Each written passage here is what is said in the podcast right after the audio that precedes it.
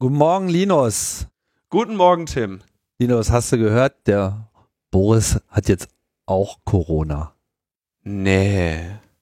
Boah, da müssen wir aber jetzt Daumen drücken.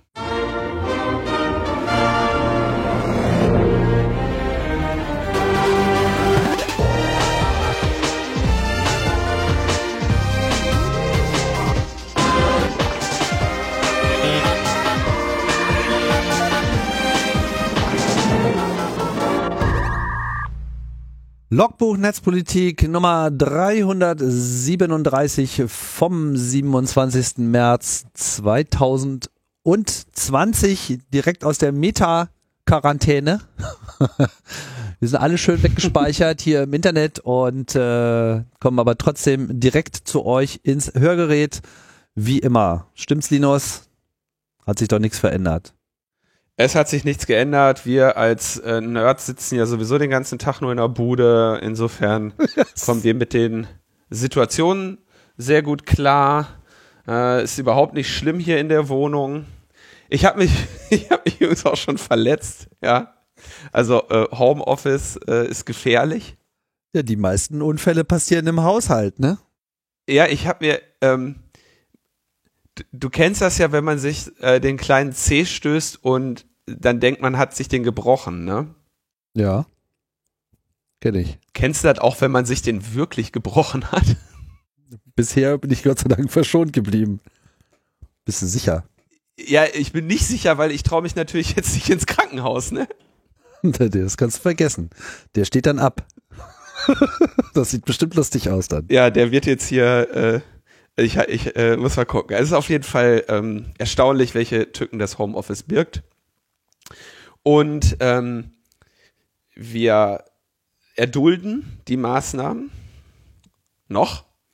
Und ich denke, ähm, es rappelt aber langsam im Karton. Ja, die äh, Stimmen werden natürlich auch ungeduldiger und lauter. Und wir werden uns nochmal mit dem Thema der Grundrechtseinschränkungen in der nächsten Sendung auseinandersetzen. Ich habe aber persönlich ähm, so ein in meiner Coronaisierung ähm, so eine Zeit durchgemacht, in der ich anfangs äh, so ne, keinerlei äh, Risikoempfinden hatte, wenn wir jetzt irgendwie von Januar, Februar sprechen, ähm, dann mir primäre Sorgen um das, äh, um, um Infektionen und Tote gemacht habe und jetzt so in letzter Zeit äh, fast die Sorge um, äh, dass die wirtschaftliche Entwicklung ähm, im Freundeskreis äh, schwerer wirkt, wiegt.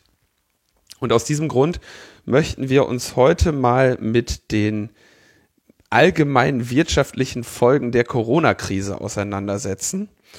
Und da meine ähm, Kapazitäten in diesem Bereich sehr beschränkt sind, ähm, haben wir uns dafür Daniel Kröger in die Sendung eingeladen. Daniel ist Fondsmanager in Frankfurt. Und Daniel, du hast dich, mich ganz ehrlich, du hast dich ja angeboten, in die Sendung zu kommen.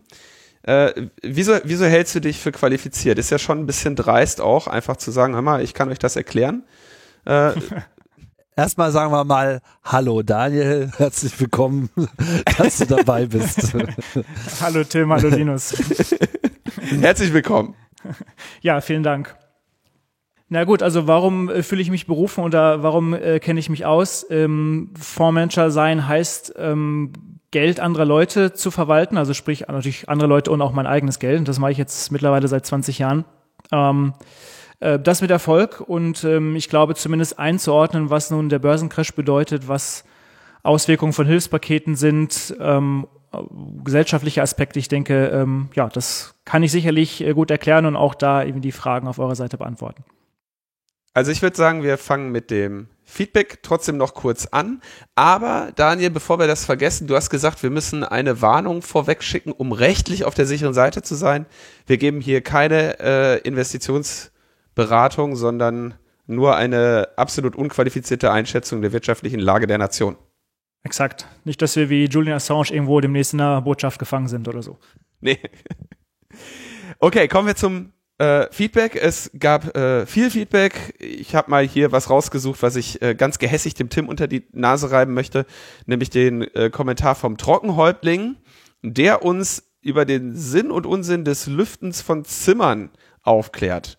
Man lüftet die Zimmer regelmäßig, um Feuchtigkeit herauszulassen. Diese entsteht beim Ausatmen, Kochen, Waschen, Blumengießen, künstlicher Luftbefeuchtung, Aquarienverdunstung und sonstige Tiernapfzeug. Feuchtigkeit ist Hauptursache für die Ausbreitung von Schimmelpilzen, Hefen, Bakterien und eben auch Aktivierungsgrundlage für Viren. Haltet also eure Zimmer trocken und luftig und äh, er merkt noch an, Tim ist ein guter, aber er weiß leider längst nicht alles. Ja, ganz im Gegensatz zu mir. Du bist kein guter oder was? ähm, Stefan hat ähm, sich gefreut über die äh, LNP 334, in der wir ein bisschen über Depression in Isolation und Social Distancing und Homeoffice gesprochen haben. Und er hat sogar äh, daraus einen äh, kleinen Text gemacht äh, mit äh, Erinnerungen, äh, wo das nochmal zusammengefasst ist. Den Link haben wir in den Show Notes, hat mich sehr gefreut. Und ähm, da habe ich ja, äh, denke ich mal, durchaus ein Thema früh genug angeschnitten, so dass ich hoffe, dass einige Menschen sich da tatsächlich irgendwie einen Gewinn draus ziehen konnten. Und das hilft, weil äh, ich zumindest merke, dass ich das äh, mich äh, zu diesem Aktivitätsaufbau, Bewegung und so weiter jetzt durchaus versuche zu zwingen, äh, was natürlich jetzt durch, den, diesen C ein bisschen äh, schwieriger wird. Dann gab es noch ähm, Feedback ähm, auf privater Natur. Äh, Hallo Linus, ich habe heute für die Klasse meiner achtjährigen Tochter ein virtuelles Klassenzimmer über deinen Jitsi-Server eingerichtet. Hat super geklappt und macht die Isolation für Kids, Eltern und Lehrerinnen schon ein ganzes Stück erträglicher. Ähm, meinen längst überfälligen Dauerauftrag für Metaebene Logbuch Netzpolitik habe ich heute auch ähnlich eingerichtet. Äh, danke für alles, was ihr tut. Äh, ja, vielen herzlichen Dank für dieses Feedback und danke für die Last auf dem Server. Ähm, es gibt auch andere, möchte ich an der Stelle nochmal sagen. Ähm, ich habe heute schon ein äh, etwas aufgeregtes Telefonat geführt. Wir werden da die Serverkapazitäten noch ein bisschen äh, hochschrauben. Ich habe ja auch noch einige ähm, andere Server im Angebot, aber ich kann nur empfehlen, äh, solche Server selber einzurichten und nur empfehlen, die Last da so ein bisschen zu verteilen.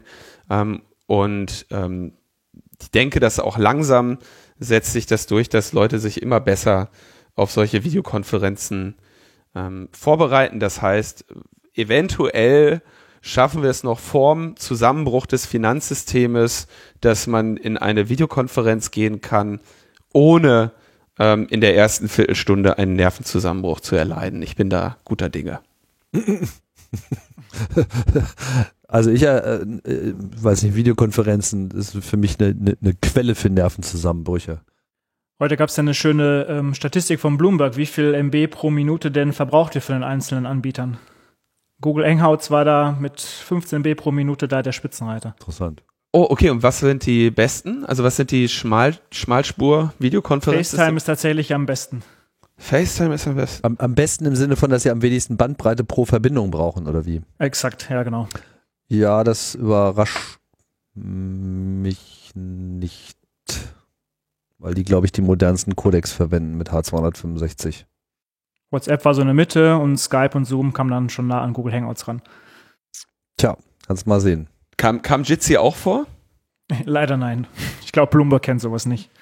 Nee, das fällt dann bestenfalls so unter WebRTC oder sowas. Das wird schwierig zu kategorisieren sein.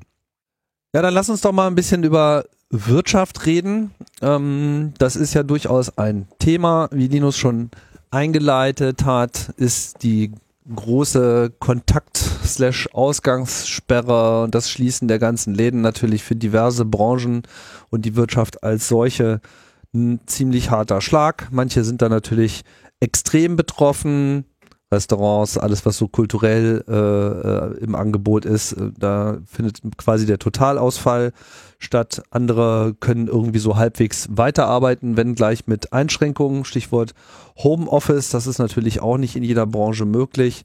Andere wiederum haben auch durchaus extreme Nachfrage, Lieferdienste aller Art. Äh, ich glaube auch so für Supermarkt, Bringdienste etc. ist das wahrscheinlich der Durchbruch, auf den sie schon längere Zeit gewartet haben. Ähm, da könnte man die Liste jetzt noch beliebig lange fortführen. Das führt jetzt allerdings zu nichts. Die Frage ist natürlich nur, worauf muss man sich jetzt eigentlich einstellen und wie ist diese Auswirkung auf die Gesamtwirtschaft an sich einzuschätzen? Daniel, vielleicht kannst du erstmal so ein bisschen aus deiner Perspektive erzählen, was ist eigentlich, also jetzt sozusagen mit der Wirtschaftsbrille, was ist eigentlich konkret bisher passiert? Was, was, was für Ereignisse müsste man jetzt überhaupt erstmal zur Kenntnis nehmen, um das äh, betrachten zu können? Ja gut, im Grunde genommen ist ja erstmal, also abgesehen natürlich davon, dass wir irgendwie ein Virus haben und, und Menschen sterben, was, was schlimm genug ist, was natürlich an der Börse immer passiert ist, dass Aktienkurse zukünftige Dinge vorwegnehmen. Darum geht's ja meistens. Das heißt, was wir in jeglicher Hinsicht haben wir natürlich viele Superlative erreicht, sowohl der, der Kursverfall an Aktienmärkten war noch nie in dieser Dramatik, also Dramatik meine ich just in dieser Schärfe, also von jetzt auf gleich dieser extreme Absturz. Das war noch nie in dieser Form gewesen. Und natürlich wirtschaftlich gab es das auch noch nie, dass eine Wirtschaft ja im Grunde genommen von 100 auf, auf 0 runtergefahren wurde. Ähm, und also mal ein Drittel dieser Welt befindet sich gerade auf dem Nullpunkt, was wirtschaftliche Leistung angeht. Und das hat natürlich Auswirkungen auf die Unternehmen. Klar, wenn ich natürlich keinen Golf oder was für immer oder einen BMW produziere, den kann ich nicht verkaufen. Auf der anderen Seite gibt es auch niemanden, der gerade vielleicht Geld hat, weil er nämlich keins verdient, um sich dieses Auto halt zu kaufen. Und die Frage, die daraus resultiert, ist natürlich, wann ist das beendet? Wie überbrücken wir das Ganze? Mit was für Geldern? Und wie sieht die Erholung danach aus? Haben wir so eine Art, naja, V-förmige Erholung? Also für drei, vier Monate ist alles im Tiefpunkt und danach geht es genauso wieder nach oben weiter. Ist eher eine U-förmige Entwicklung.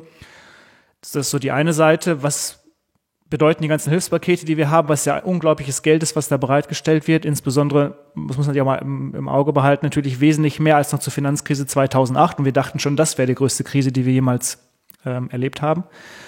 Ähm, und es bringt natürlich viele gesellschaftliche Faktoren mit sich, insbesondere natürlich auch ähm, politische dann haben wir wieder die ganze Diskussion ähm, über die Einheit der EU, wird sie irgendwie das aushalten können? Und natürlich auch in Amerika haben wir natürlich auch viele Diskussionen, haben wir es auch gerade bei der Abstimmung dann jetzt gesehen im Senat, dass die Demokraten mitreden wollten und so weiter. Mhm. Aber lass uns mal erstmal so eine, so eine kleine Timeline machen, was ist eigentlich passiert, so, ne? Also wir haben ja jetzt im Prinzip, und die Frage ist, schaut man sich das jetzt äh, generell global an oder äh, ist es vielleicht erstmal sinnvoll, äh, sich auf Deutschland zu beschränken? Nein, also es betrifft ja alle Länder, also, also global schon. Das heißt, wir, wir haben erlebt, dass wir in den letzten zwei Wochen circa 25 Billionen an US-Dollar, also in US-Dollar nominiert, vernichtet haben an den Börsen. Gut, jetzt in den letzten zwei, drei Handelstagen haben wir gesehen, dass die Märkte sich wieder ein Drittel erholt haben. Ähm, aber das ist zumindest erstmal die Ausgangslage. Also das, was passiert ist, dass die Leute in völliger Panik ähm, draußen umherlaufen. Also ich meinte jetzt auf, auf, der, auf der Wirtschaftsseite. Was natürlich zur Folge hat, wenn jemand in Panik ist, ähm, klar, dann denkt er nicht mehr rational und drückt seinen Verkaufsknopf. Das passiert auf der einen Seite. Aber was heißt, was heißt denn dann Billionen sind vernichtet worden? Also wessen, wessen Billionen sind denn, also was ist denn pass passiert? Also Corona kam, Deutschland macht den Shutdown, Italien äh, war im Prinzip, also eigentlich kam ja erstmal China. So, das hat uns erstmal nicht so unmittelbar betroffen. Man dachte, das wäre auch alles noch lokal. Dann ist es in Italien eigentlich losgegangen, dass dieser Komplett-Lockdown des gesamten Landes oder zumindest der wirtschaftlichen, des wirtschaftlichen Zentrums des Landes äh, stattgefunden hat. Dann haben wir es in Österreich, Deutschland etc. mittlerweile fast überall äh, gehabt. Das hat dann welche unmittelbare Auswirkungen auf die Börse gehabt? Alle Leute denken sich so, ah, Krise irgendwie, jetzt verkaufe ich meine Aktien oder was? Exakt. Also wenn wir nochmal bei dem Punkt anfangen, was du sagst, ist China. Das war ja mal, Ende des Jahres. Da hat jeder gedacht, wie du richtig sagst, ist so ein bisschen lokal. Die Börse hat ja gar nicht drauf reagiert. Wenn du mit Unternehmen schon gesprochen hast, das was ich ja mal, täglich tue, da haben halt schon gemerkt, hm, hier und da gibt es so ein paar Engpässe in, in, in, den, in den Lieferketten, gerade auf der, auf der ähm, Chip-Seite, wenn man mit Apple gesprochen hat, etc. Das konnte man aber alles noch relativ gut handeln. Und dann nahm das natürlich alles seinen Verlauf. Klar, wir haben diese E-Funktionsartige ähm, Entwicklung und das hat natürlich die Leute überrascht. Meiner Meinung nach auch, dass viele Leute nicht verstehen, was eine E-Funktion ist, aber das ist, glaube ich, ein anderes Thema. Ähm, und ähm, Börsenwert vernichtet heißt im Grunde genommen, so eine Apple hat ähm, in, in eine Marktkapitalisierung von, von einer Billion. Ähm, das heißt also, der Aktienkurs mal die ausgegebenen Aktien ergibt den Wert eines Unternehmens. Und wenn ich jetzt sage, 25 Billionen wurden vernichtet, dann über den gesamten Markt heißt das, der Aktienkurs ist in dem Gegenwert verfallen. Das Geld ist ja in dem Sinne weg oder vernichtet. Ja gut, aber wem fehlt es? Das fehlt ja nicht Apple. Also Apple hat ja die Aktien verkauft und äh, Apple hat sie jetzt in diesem Fall auch nicht gekauft. Also das Geld, was sie aber aus dem Verkauf von Aktien äh, mal eingenommen haben, das, äh, das, das haben sie ja im Prinzip immer noch es ist ein Nullsummenspiel im, im, Endeffekt, äh, im Endeffekt, das ist richtig. Irgendjemand hat natürlich Verluste gemacht und irgendjemand hat auf der anderen Seite natürlich Gewinne gemacht. So, wenn man sich das mal anschaut, ist es so, dass es gibt Aktienfonds, so welche in der Art, wie ich sie manage, also sprich, ähm, Menschen geben uns Geld ähm, zur Verfügung, dahinter steht eine gewisse Strategie und für, die Strategie stehen wir und ähm, kaufen Aktien. Also sprich, mein Job ist, ähm, wir haben ein relativ konzentriertes Portfolio, also 30 Aktien im, im Portfolio. Ähm, das heißt, ich muss mich natürlich relativ tief mit den Unternehmen befassen, also reise viel um die Welt, um die Unternehmen vor Ort anzugucken, um zu verstehen, natürlich erstmal, ah, was macht das Unternehmen und ja, das ist vielleicht mal ein guter Punkt. Und zu verstehen, was das Unternehmen wert ist, sind ja zwei Dinge. Einerseits sagt mir der Börsenkurs, Apple ist irgendwo, weiß ich nicht, 250 Dollar wert. Aber meine Aufgabe ist ja herauszufinden, ist es unter Umständen mehr wert. Ansonsten macht es ja keinen Sinn, das Unternehmen zu kaufen. Ähm, und das geht natürlich nur dann, wenn ich präzise schaffe, auf Sicht, sag mal, das ist zumindest unsere Devise, auf drei Jahren zu kalkulieren, wie sich, wie sich gewisse Dinge entwickeln. Also sprich, einfach jetzt erstmal gesprochen, Umsatz und, und der Gewinn. Und ähm, wenn ich das gut prognostizieren kann, dann kann ich ja ausrechnen, was das pro Aktie bedeutet und weiß, ob Apple billig oder teuer ist. So, das jetzt mal grob ähm, gesprochen. Dafür geben die Leute mir Geld oder uns Geld, um das natürlich mit einer gewissen Renditeerwartung pro Jahr ähm, das Geld bei uns anzulegen. Nur zwischen uns, diesen sagen wir mal, ordinären Aktienfonds, gibt es natürlich auch gewisse Hedgefonds, die das Ganze natürlich irgendwie hebeln mit Derivaten. Und das ist genau der Punkt, was wir erlebt haben, dass wir ähm, naja, gewisse Hedgefonds haben, wir müssen jetzt nicht auf die einzelnen Strategien eingehen, aber die auf jeden Fall immense Summen bewegen mit, mit Derivaten, also sprich mit Future-Kontrakten. Also das heißt, ich kann ähm, ja gewisse Zukunftswerte heute schon handeln und das sogar noch gehebelt im Vergleich zu dem, was eigentlich wirklich auf diesem Planeten an, an Gegenwert eigentlich da ist. Und wenn ich das natürlich dramatisch von heute auf gleich jetzt verkaufe, dann habe ich diese Gegenbewegung nach unten. Da sprechen wir halt entsprechend von Millionen, äh, Billionen halt, Entschuldigung diese Hedgefonds sind jetzt immer schon so ein Problem gewesen. Ne? Also das ist ja sozusagen nichts, nicht, nichts Neues an der Stelle. Nichts Neues, das stimmt. Nur die Schärfe ist tatsächlich neu. Also es ist ja auch zum Teil auch im Computer getrieben. Das heißt, wenn du gewisse Verlustschwellen erreichst, dann triggert das den Computer und der sagt, oh, jetzt muss ich aber verkaufen. Du hast natürlich, also unsere Kunden sind unter anderem klar Privatinvestoren, also jeder kann zur Sparkasse gehen und einen Fonds kaufen auf der einen Seite. Auf der anderen Seite sind es natürlich auch ähm, Kirchen, Stiftungen, ähm, die auch ein gewisses Risikobudget haben.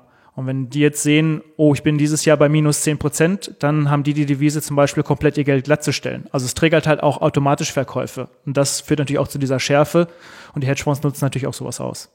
Wie gelingt es denen, das auszunutzen? Also die, der mir, es wäre jetzt schon noch so die Frage, da wird jetzt, okay, es wird Wert vernichtet. Wert ist erstmal nur die Hoffnung, dass es diesem Unternehmen noch gut geht, ja, oder dass, dass man diese, alle kaufen quasi in Erwartung, dass es in Zukunft noch mal mehr wert sein würde, ja, aber ähm, wenn jetzt mal so ein starker Kursrutsch ist, die, die Verluste streichen ja nur die ein, die noch verkaufen. Exakt. Also in meinem Fonds habe ich nichts verkauft. Das heißt, die Verluste, die jetzt dort stehen, stehen natürlich erstmal nur auf dem Papier. Sind noch nicht äh, realisiert. Genau, exakt. Werde ich aber auch nicht, also das ist ja genau der Unterschied. Die Leute, entweder die verkaufen müssen, beziehungsweise die in Panik sind, die haben natürlich verkauft und auch diese Verluste realisiert. Ähm, ich sage aber für mich, ich weiß für mich selber, was das Unternehmen wert ist und aber durch den Zeithorizont, warum soll ich das jetzt verkaufen? Es macht ökonomisch gar keinen Sinn. ich glaube, man muss halt folgendes Gedankenexperiment machen. Ähm, wenn für heute die Börsen für fünf Jahre zu wären, würde ich heute Aktien kaufen, ja oder nein? Und die Unternehmen würden genauso ab irgendeinem Zeitpunkt weitermachen. So, die Frage muss man sich halt beantworten. Und wenn ich die ähm, mit Ja beantworte, dann macht es natürlich keinen Sinn, Aktien zu verkaufen, sondern vielleicht unter Umständen sogar zu kaufen. Und die einzige Frage, die man sich stellt, ist natürlich, wie lange dauert die Krise und wie tief äh, wird die Börsenkurse fallen. Und je länger die Krise dauert, desto weniger Umsatz wird natürlich unter Umständen ein Apple machen. Weil Apple ist vielleicht noch gar nicht mal so sehr betroffen, sondern wirklich vielleicht Leute, ähm, nehmen einen Kinobetreiber. Der Umsatz wird natürlich nie wiederkommen. Wenn ich jetzt auch noch als, als Kinobetreiber viele Schulden habe, dann gehe ich im Worst Case pleite. Ja. Und natürlich daran hängt in vielen Unternehmen Mitarbeiter, die jetzt ja, Kurzarbeit beantragen müssen, beziehungsweise arbeitslos sind, die haben auch kein Geld in der Tasche, die werden jetzt, also sie können jetzt gerade eh nichts kaufen, aber selbst wenn die Krise vorbei wäre, werden sie nicht als erstes sich jetzt wieder ein neues iPhone kaufen, dann werden erstmal gucken, dass sie ihre Kosten beisammen halten und sie werden vielleicht nicht im teuren Supermarkt gehen, sondern vielleicht nur beim Discounter und sich erstmal billiges Essen kaufen, weil sie sagen, ich muss mein, mein, mein Geld beisammen halten. Und das ist natürlich schlecht für die Wirtschaft. Hast du, du setzt dich in deinem Fonds wahrscheinlich mit großen Unternehmen auseinander, ne? Oder wie würdest du die Lage sehen in so vielen kleinen Unternehmen? Also was ich jetzt so beobachte, ne, bei, ob Apple jetzt mal ein paar iPhones verkauft oder nicht, ist so eine Sache. Ähm, das Rettungspaket, was ja jetzt hier in den verschiedenen äh, Ländern, Bundesländern und Staaten irgendwie äh, stattfindet, scheint aber vermutlich eher auch auf die noch abzielen zu wollen, die jetzt, die es jetzt irgendwie schneller erwischt. Ne? Gastronomen ähm, scheinen ja zum Beispiel eine äh, hardcore betroffene Gruppe zu sein, denen letztendlich jetzt der Geschäftsbetrieb untersagt wurde. Mhm. Also der Fonds ist breit gestreut, also sagen wir mal kleine Unternehmen, ich glaube Gastro ist jetzt nicht dabei, nein, aber ähm, klar, klein und groß, ja. Und wie denk, wie ist so deine Auffassung davon, wie in einer solchen Situation von einer Regierung oder von einer Bank oder Zentralbank oder Weber, von denen da oben, ja, mhm. ähm, sinnvoll reagiert wird. Ja, es gibt ja unterschiedliche Auffassungen davon, ähm, wie mit dieser Situation umzugehen ist. Eine habe ich ja in der letzten Sendung geäußert, äh, nämlich äh, Kapitalerträge werden einfach ausgeschaltet. Und ähm, das ist das, worauf man im Zweifelsfall am längsten verzichten kann, weil man das nicht mit seiner eigenen Arbeit schafft. Insofern würde ich sagen, ähm, Vermieter nehmen keine Mieten mehr ein.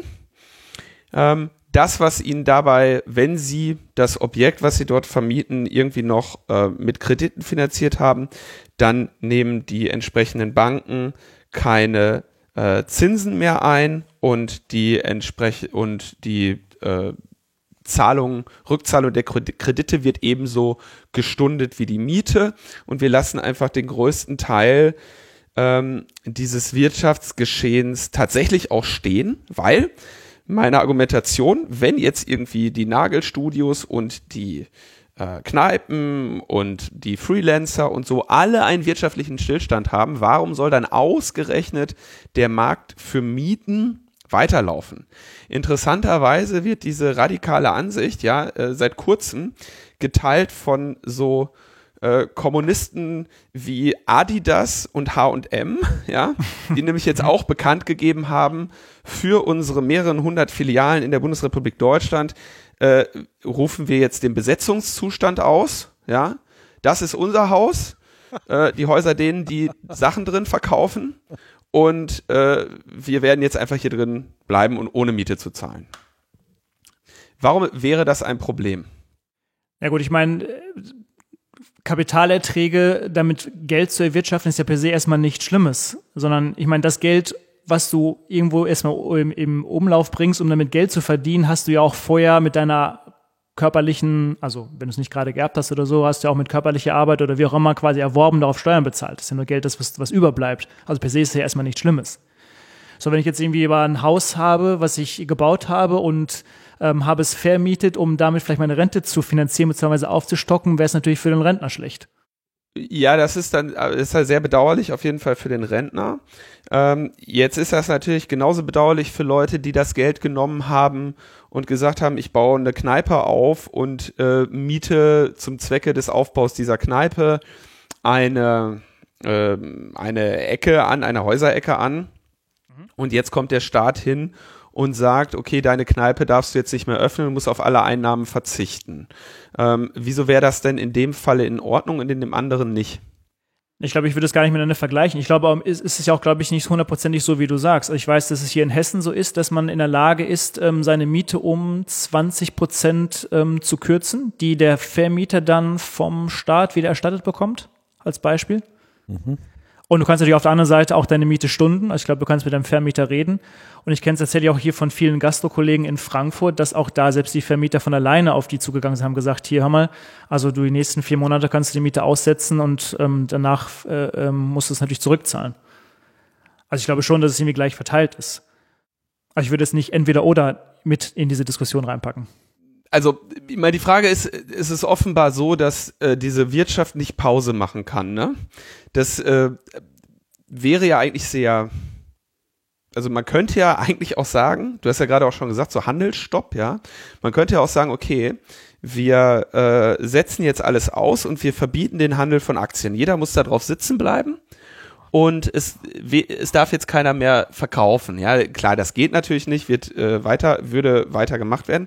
Aber warum machen wir überhaupt diese Kursschwankungen mit, wenn doch eigentlich klar ist, dass es ähm, weitergehen wird? Ne? Also es ist, würde jetzt vorsichtig sagen, wenn man sich heute irgendeinen ETF kauft, ist es relativ sicher, dass der innerhalb von fünf Jahren einen höheren Wert haben wird, wenn nicht innerhalb von zehn oder 15. Mhm. Bin ich bei dir. Warum sagen wir dann nicht, wenn das, wenn das gesamte wirtschaftliche Geschehen jetzt einfach mal zum Erliegen kommt, dass wir dann nicht auch wirklich Pause machen? Pause, sagen Pause, okay. Hm. Also, weil es kommt ja offenbar immer nur ein Teil des wirtschaftlichen Lebens zum Erliegen. Und dieser Teil wird dann irgendwie äh, ruiniert, ja. Also in Berlin ist es ja jetzt tatsächlich, ähm, ich, du hast ja gerade im Vorgespräch auch gesagt, du hast ja im Bekanntenkreis halt Leute, ähm, die auch beispielsweise in der Gastronomie tätig sind oder im Einzelhandel. Ähm, denen geht nach kürzester Zeit da die Puste aus. Ne? Mhm. Und diese ähm, es gibt dann andere, denen geht nicht die Puste aus, zum Beispiel deren Vermietern. Ja, denen geht die Puste erstmal so schnell nicht aus. Wie ist jetzt kluges staatliches Handeln möglich, um ja vielleicht auch diesen Schaden entweder gleichmäßig zu verteilen oder gleichmäßig abzuwenden? Also Punkt eins, Börse schließen. Es wird natürlich jetzt tatsächlich auch diskutiert. Diesen Fall gab es schon mal unter anderem nach dem Flugzeugeinsturz in den USA ähm, 2001. Ähm, kann man zweigeteilter Meinung sein. Das muss man natürlich vorher ankündigen, führt natürlich dazu, dass vor der Ankündigung natürlich die Leute dann massiv ihre Aktien verkaufen würden. Ist die Frage, ob sich danach dann wieder in dementsprechend erholt oder in welche Richtung sich danach entwickelt. Ich bin auch eher auf der Seite zu sagen, man sollte den Markt einfach machen lassen in der Form und jetzt nicht noch versuchen, da in dieser Form einzugreifen. Ich meine, das, was die Leute verunsichert, und das ist ja genau der Punkt, was du gerade sagst, ist, dass, dass es ein riesengroßer Staub, der gerade aufgewirbelt wird und niemand, und nie, niemand, oder die Menschen hassen es, nicht zu wissen, was morgen passiert. Und das ist natürlich bei denen, die in Aktien anlegen, genau das Gleiche. Niemand weiß, wie groß dieser Schaden ist jegliche Quartalzahlen, die jetzt kommen, kannst du, ja, können wir auch würfeln, ne? Du weißt nicht, was da rauskommt und das verunsichert die Leute. Ich bin bei dir, wenn sich dieser Nebel legt, dann wird es auch alles wieder in irgendeiner Form seinen normalen Weg gehen.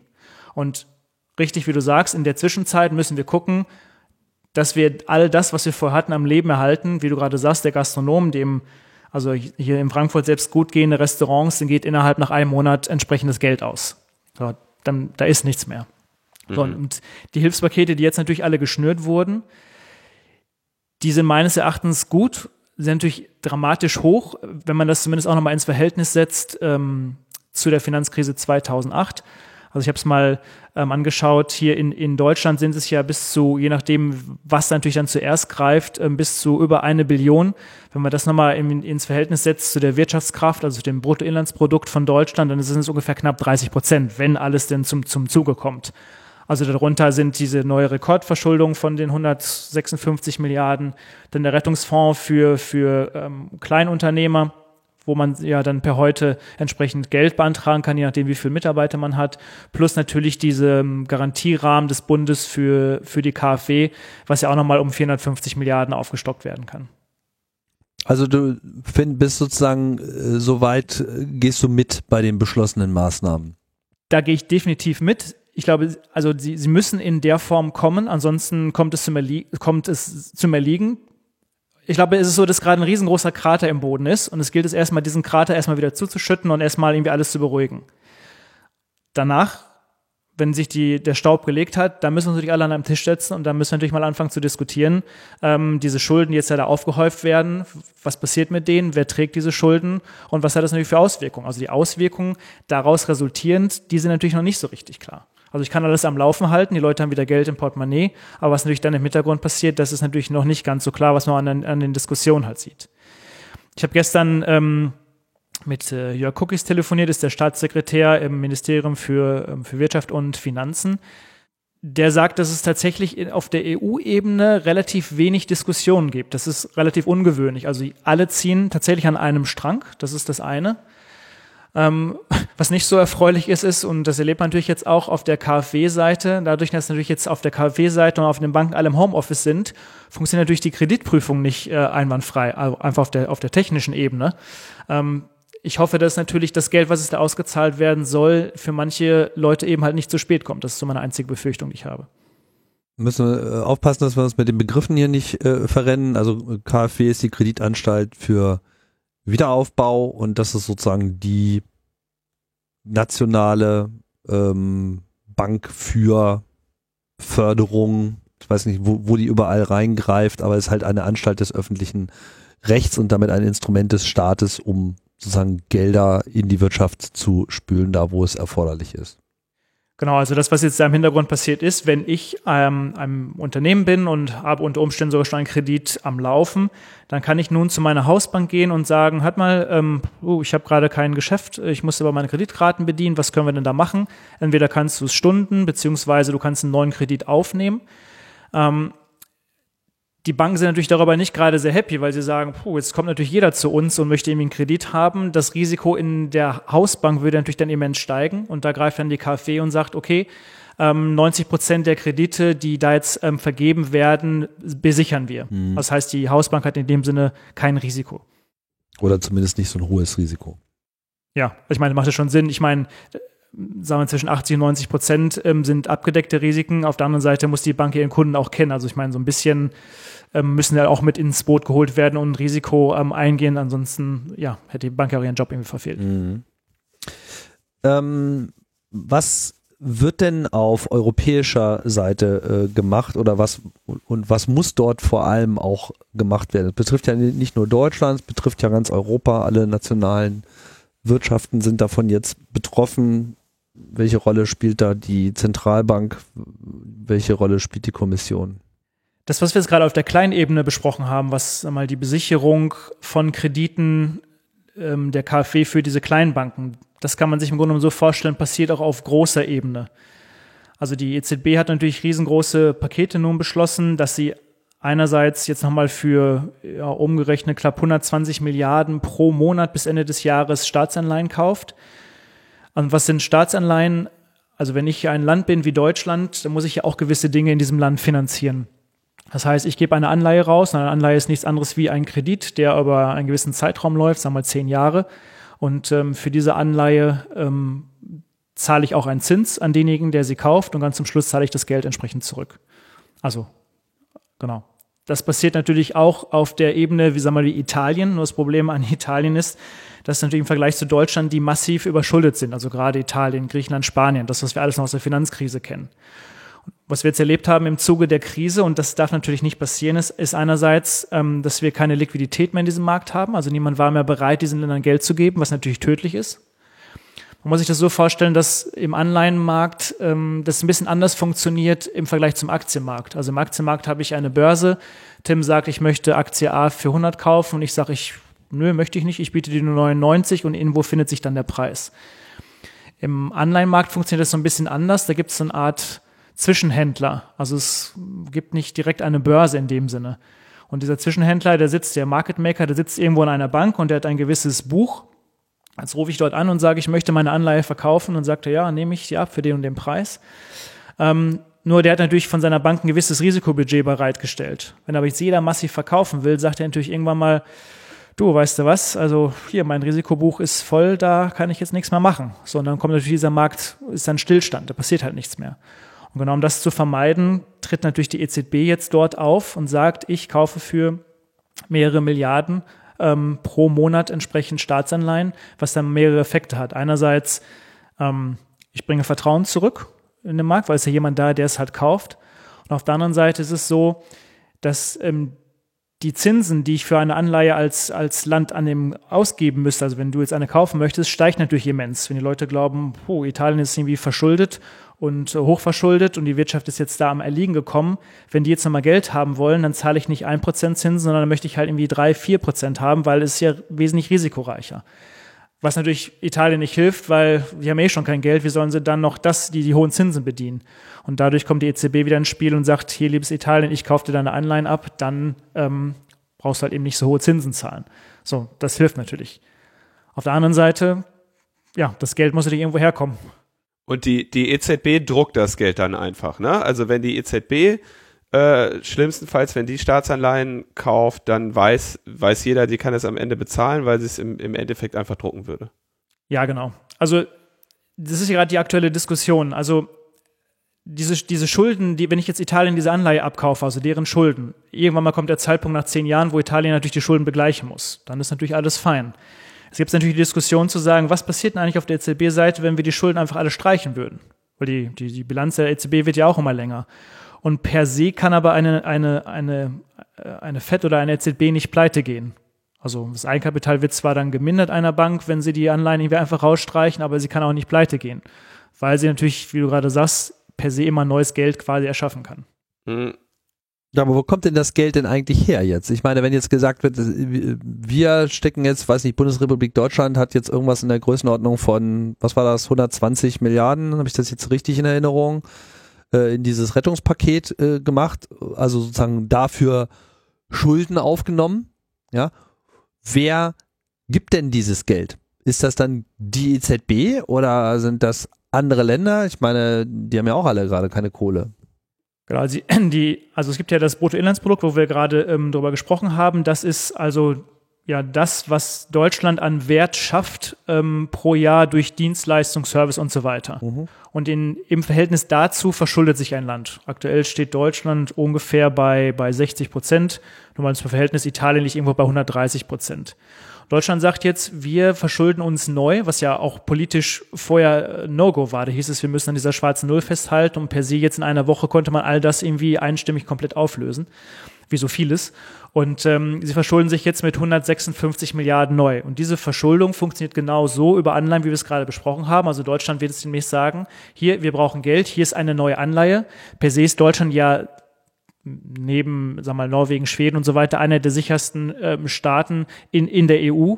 Also werden die Zinsen auch nicht allzu hoch sein und werden natürlich das Geld entsprechend einsammeln bei Leuten wie Fondsmanagern, Pensionskassen und so weiter.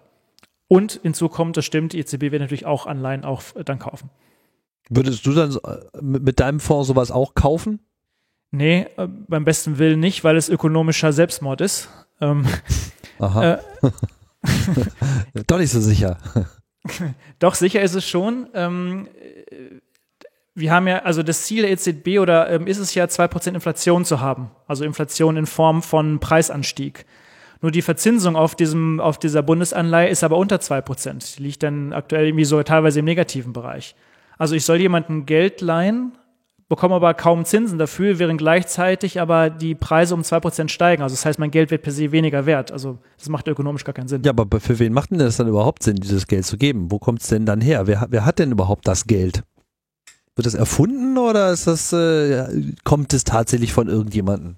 Ich sage ja nur, dass es ökonomischer Selbstmord ist. Es gibt genug Leute da draußen, die eher die Sicherheit haben wollen und das Geld dort einfach parken, weil sie nicht wissen, wo sonst hin mit dem Geld. Weil sie so viel davon haben. Ja, genau. Wer ist denn, wer ist denn das?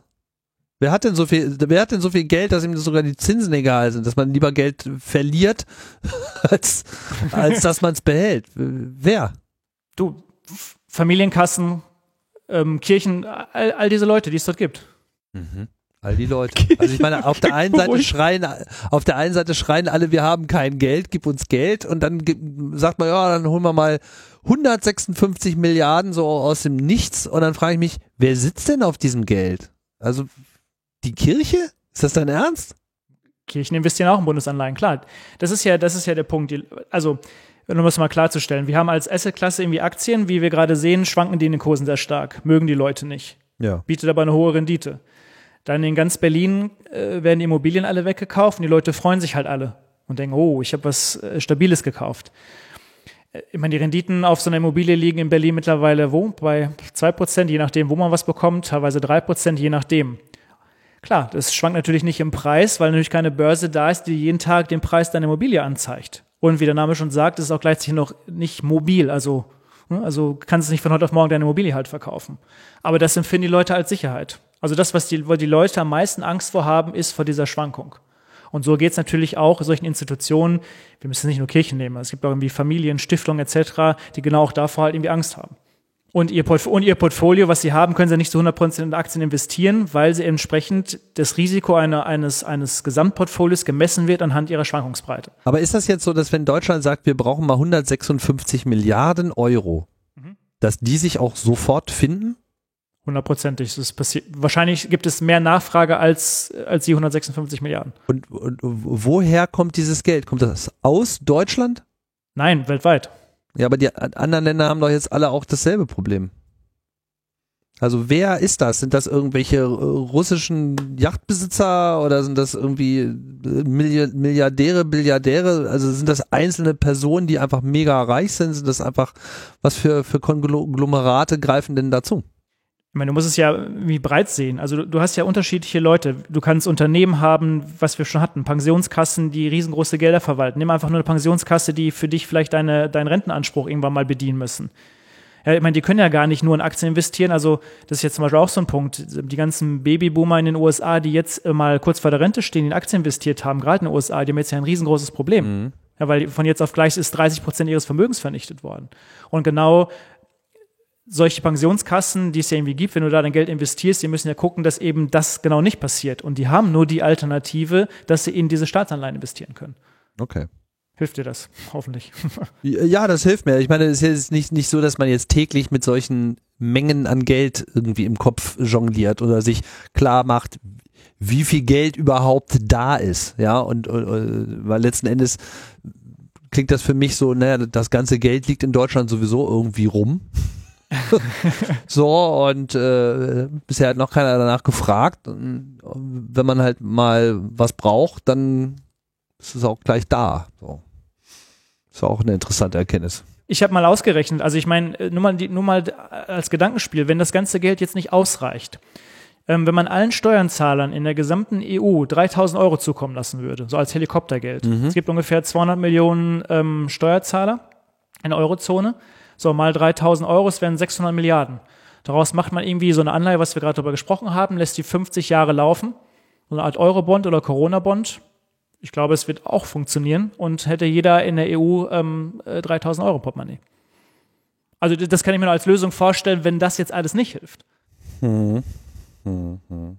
Ein Problem haben wir nicht, das ist das Geldproblem. Nur leider hilft es halt nicht. Dann erklär mir doch nochmal ganz kurz, es gab ja schon in der Griechenland-Krise diesen Streit auf europäischer Ebene mit diesen Euro-Bonds. Mhm. Ob man die denn jetzt aufsetzt oder nicht. Was, was wäre das gewesen? Ähm, warum wollte man das nicht? Und ist das jetzt wieder zu, in, in der Diskussion? Ja, genau. Also das ist ja dieses, dieses Phänomen, dass wir in, in, also ich glaube, dass die Amerikaner ihr Problem, das wirtschaftliche Problem relativ gut alleine lösen können und relativ gut aus der Krise wieder rauskommen. Denn zum einen sind sie nicht exportabhängig, also sprich, ihre Produkte werden nicht komplett irgendwo ins Ausland verkauft, sondern sie leben halt davon, dass die amerikanischen Bürger die Produkte kaufen von amerikanischen Unternehmen. Also das Geld wird im Inland generiert. Was bei uns eben nicht der Fall ist, darum tun wir uns natürlich in Deutschland gerade so schwer. Das heißt, wir haben eigentlich ähm, drei Probleme, die wir irgendwie lösen müssen. Wir müssen irgendwie die Schuldenkrise, also die Unternehmen zunächst mal jetzt unterstützen in der, in der, in der aktuellen Krise. Wir müssen eine Schuldenkrise danach abwenden und wir müssen die Finanzmärkte irgendwie beruhigen. Und die Schuldenkrise abzuwenden bedeutet natürlich, dass wir irgendwo als, als europäische Vereinigung natürlich zusammenhalten müssen. Was man natürlich gerade jetzt sieht, was ungefähr null funktioniert. Und dazu zählt auch, dass man lange Zeit überlegt hat, Eurobonds auszugeben. Das heißt, sie, also ich sagte ja gerade, Italien zum Beispiel ist hochverschuldet neben Spanien, neben Griechenland. Während es Deutschland und ähm, oben die Nordics, die entsprechend natürlich gut geht. Was natürlich passieren würde, wenn man Eurobonds ausgeben würde, also für die gesamte europäische Vereinigung, dann würden ja die Schulden von den Ländern von Italien quasi ja unter einem Hut gepackt. Mhm. Also das heißt, dann würde jemand sagen in den Nordics, pff, wieso, ich habe doch gut gewirtschaftet, was soll ich mich denn jetzt um die Schulden von jemandem kümmern, der sein Geld zum Fenster rausgeworfen hat und sich nicht drum gekümmert hat. Oder es ist so, wenn du in der WG lebst, ähm, ich spüle immer den ganzen Tag ab, ja, mache immer meinen, meinen Job ganz gut, wenn ich Dienst habe. Und der Tim hat irgendwie Dienst, aber der spült halt irgendwie nie. Dann sage ich auch immer mal, hier, pff, was soll ich jetzt für den Tim denn spülen? Ich habe mein, meine Sache erledigt, aber warum soll ich jetzt für den Tim noch spülen? Das ist so wie, wie, wie Bayern und Baden-Württemberg im Länderfinanzausgleich, ne? Exakt. Und das nur im Großen. Und die Diskussion kommt natürlich jetzt erneut auf, weil das wäre natürlich eigentlich die Lösung zu sagen, als EU halten wir zusammen und somit wird natürlich die komplette Finanzierung auch über Europa halt geregelt. Das heißt, wenn ich das richtig verstehe, würdest du das an sich als Instrument, so als europäischer Move durchaus als angemessen ansehen, weil es ja sozusagen den Druck auf die Schwachen macht. Das würde aber eben nur bedeuten, dass wir quasi ein bisschen von unserem Reichtum teilen müssten. Was wir aber auch am Ende sowieso müssen.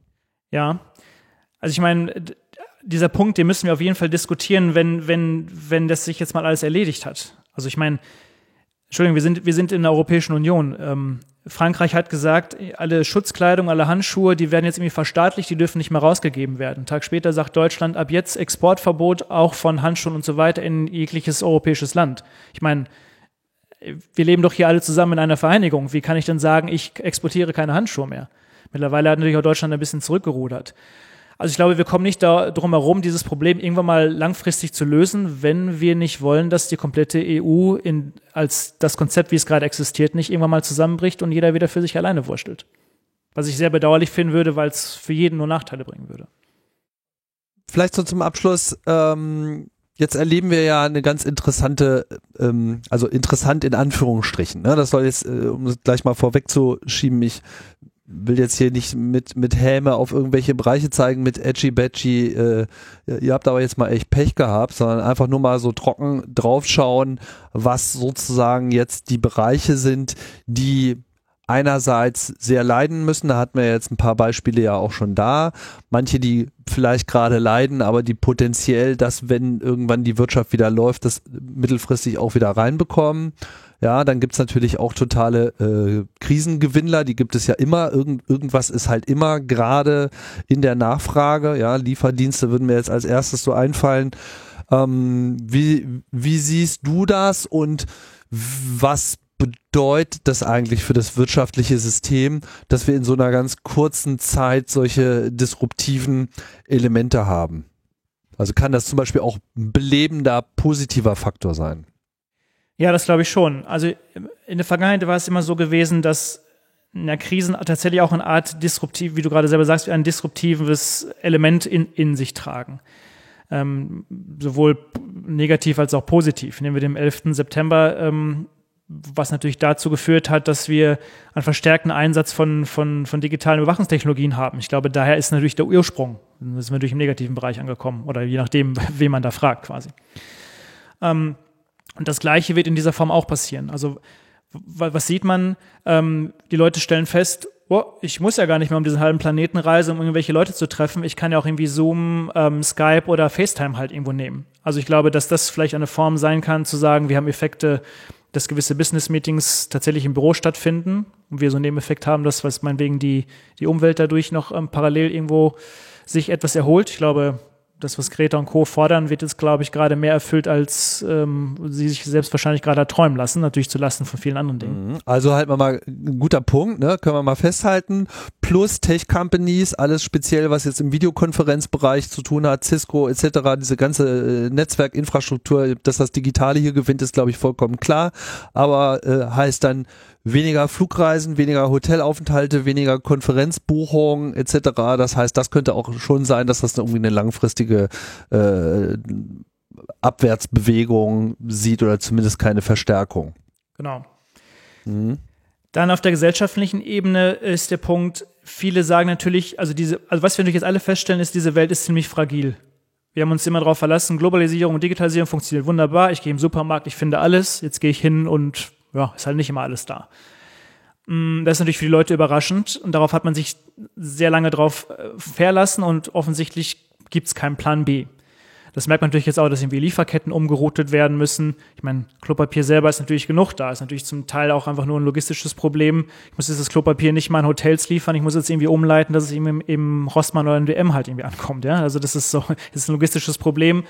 Also Just-in-Time-Produktion ähm, und jetzt muss ich irgendwie Lieferketten ändern. Das, das ist einfach ein ja, digitales Problem in dem Sinn, mhm. was man aber auch irgendwie lösen kann.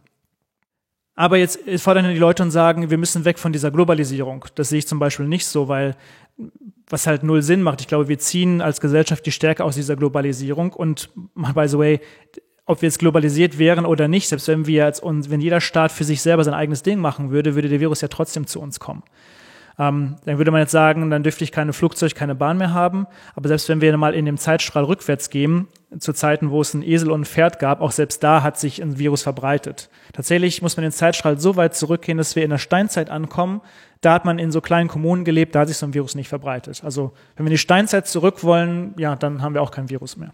Also den gibt's schon noch, aber verbreitet sich halt eben nicht. Naja, und vor allem, äh, ich meine, es gibt natürlich schon so Aspekte, wie zum Beispiel, was weiß ich jetzt hier, Medikamentenversorgung, jetzt stellt man auf einmal fest, dass alle wichtigen Grundstoffe äh, im Wesentlichen nur noch aus China und Indien kommen und wenn die sagen, ach, das brauchen wir jetzt aber mal für uns, so, dann steht man halt blöd da. Also man muss schon sozusagen eine gewisse äh, Resilienz ähm, Pool aufbauen, äh, dass man sozusagen in Krisenzeiten sowas auch noch machen kann. Genauso natürlich Grundversorgung, Krankenhäuser, das sind natürlich die Dinge, die jetzt gerade ganz ähm, offensichtlich äh, sind. Ne? Aber äh, auch in dem wirtschaftlichen Gebaren muss man halt schauen, so ist so Single Sourcing überhaupt eine gute Idee oder sind sozusagen die Lieferketten auch ausreichend krisenfest, so dass man eben auch immer in der Lage ist, äh, umschalten zu können. Das ist das, was ich vorhin mit Plan B meinte, hast du absolut recht, genau, sehe ich auch so. Und zumal, wenn jetzt jeder versucht, Selbstversorger zu werden, würde er gar nicht funktionieren. Da würden natürlich in vielen Ländern die Menschen verhungern. Also das, das macht gar keinen Sinn. Genau, es ist ja nicht so, dass man in, in jedem Land alles bekommen könnte, was man heute meint zu brauchen. Was man gerade ähm, erlebt in den Unternehmen, denen ich spreche, auf der Forschungsseite, es ist tatsächlich so, das, was sonst in einem Jahr oder mehrere Jahre gedauert hätte, funktioniert tatsächlich jetzt in mehreren Monaten. Einfach weil mal komplett Gewinne oder ein Ego oder was auch immer außen vor gelassen wird und wirklich halt Unternehmen zusammenarbeiten und sagen, wir müssen jetzt versuchen, hierfür einen Impfstoff zu, zu bekommen. Ähm, also es, es scheint ja irgendwie vieles auch schneller machbar zu sein, indem man einfach mal gewisse Grenzen einfach überwindet. Und ich glaube, das kann auch ein Vorteil sein. Ich meine, wäre es denn nicht sinnvoller gewesen, wenn wir auch einfach zum Beispiel Informationen geteilt hätten? Also wenn wir viel früher die Informationen aus, wenn sie denn hoffentlich nicht gelogen wären, aus China und Korea etc. bekommen hätten oder aus Taiwan und hätten die und wir hätten in einem Art Netzwerk die Informationen zusammen verarbeitet. Ich glaube, dann wären wir auch viel schneller aus dieser Krise gekommen. Vielleicht kommen wir zu dem Punkt zu sagen, wir müssen mehr Informationsaustausch auf dieser Welt haben. Ja, ich glaube, die Informationen waren aber auch teilweise da, wollten aber einfach auch nicht gehört werden. Ja, ich meine das auch so auf der, ja, Gut, vielleicht, ja, stimmt. Also die, die, die Bereitschaft, dann auch die entsprechenden politischen Schritte äh, zu machen, war halt nicht da. Ich meine, wir haben ja selber sehr gut gesehen, und das ist äh, eine interessante Lehre, wie schwer man sich auch individuell mit dem Gedanken äh, tat, dass jetzt so ein Lockdown auch wirklich erforderlich ist. Ne? Weil dann betrifft dich das in irgendetwas und du musst dann erstmal deine ganzen Prioritäten äh, umschalten. So, und wenn es nur Fußball ist, wo die Leute dann so, wie was, kein Fußball.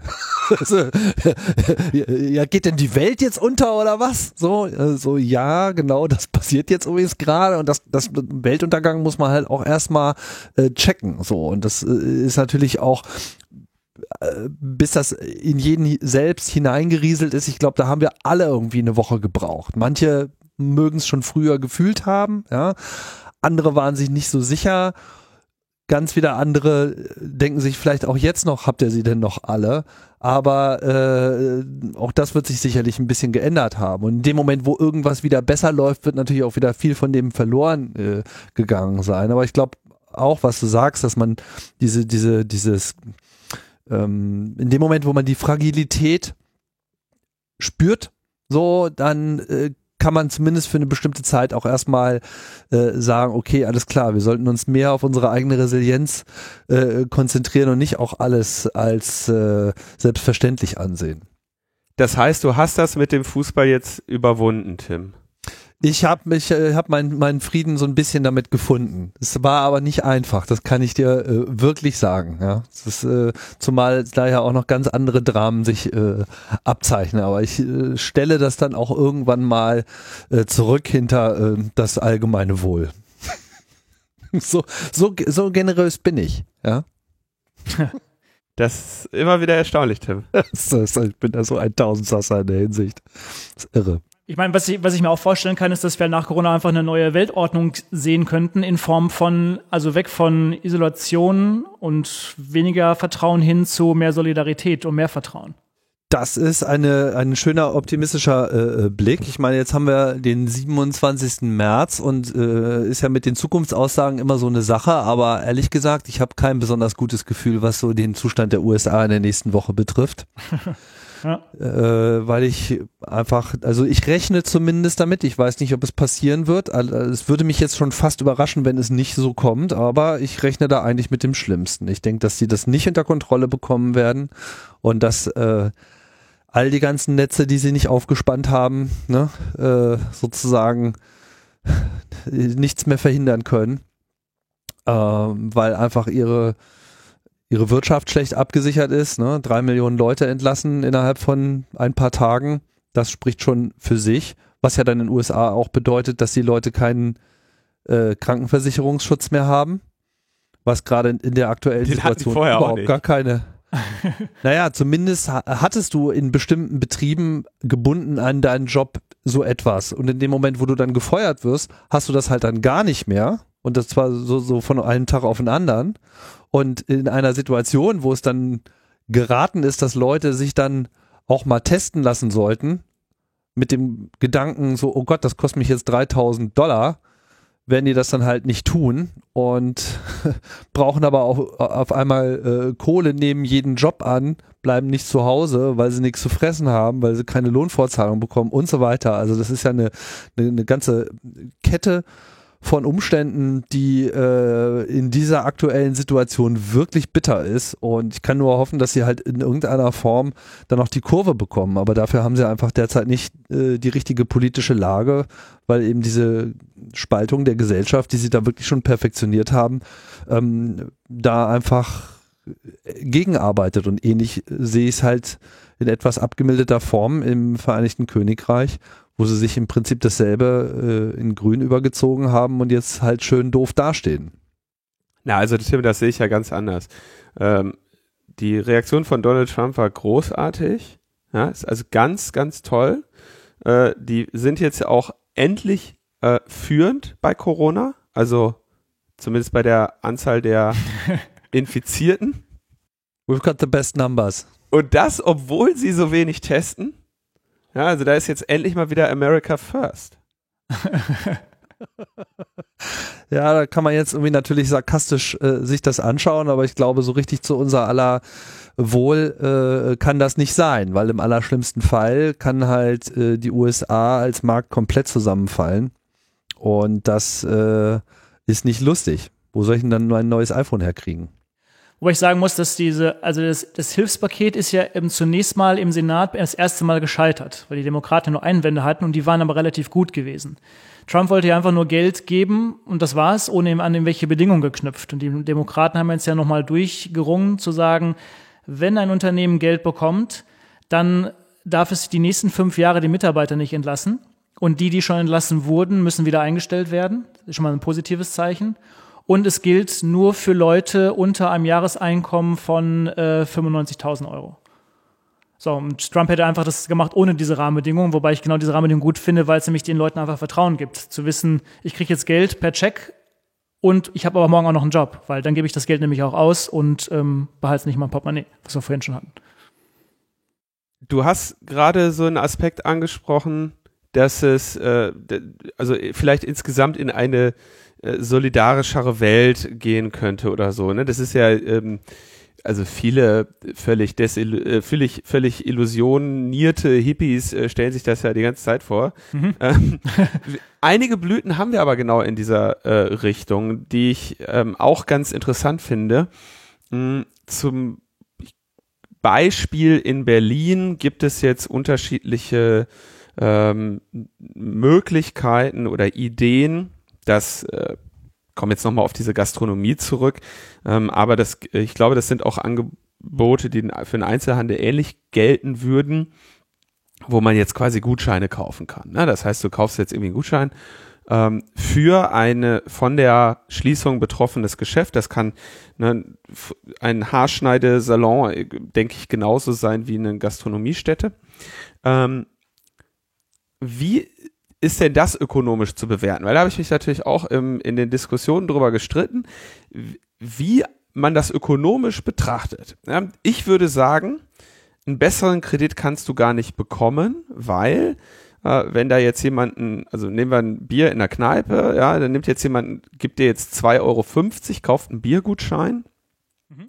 Du musst ja eigentlich nur äh, im Supermarkt oder in der Metro für 80 Cent ein Bier kaufen und dem geben.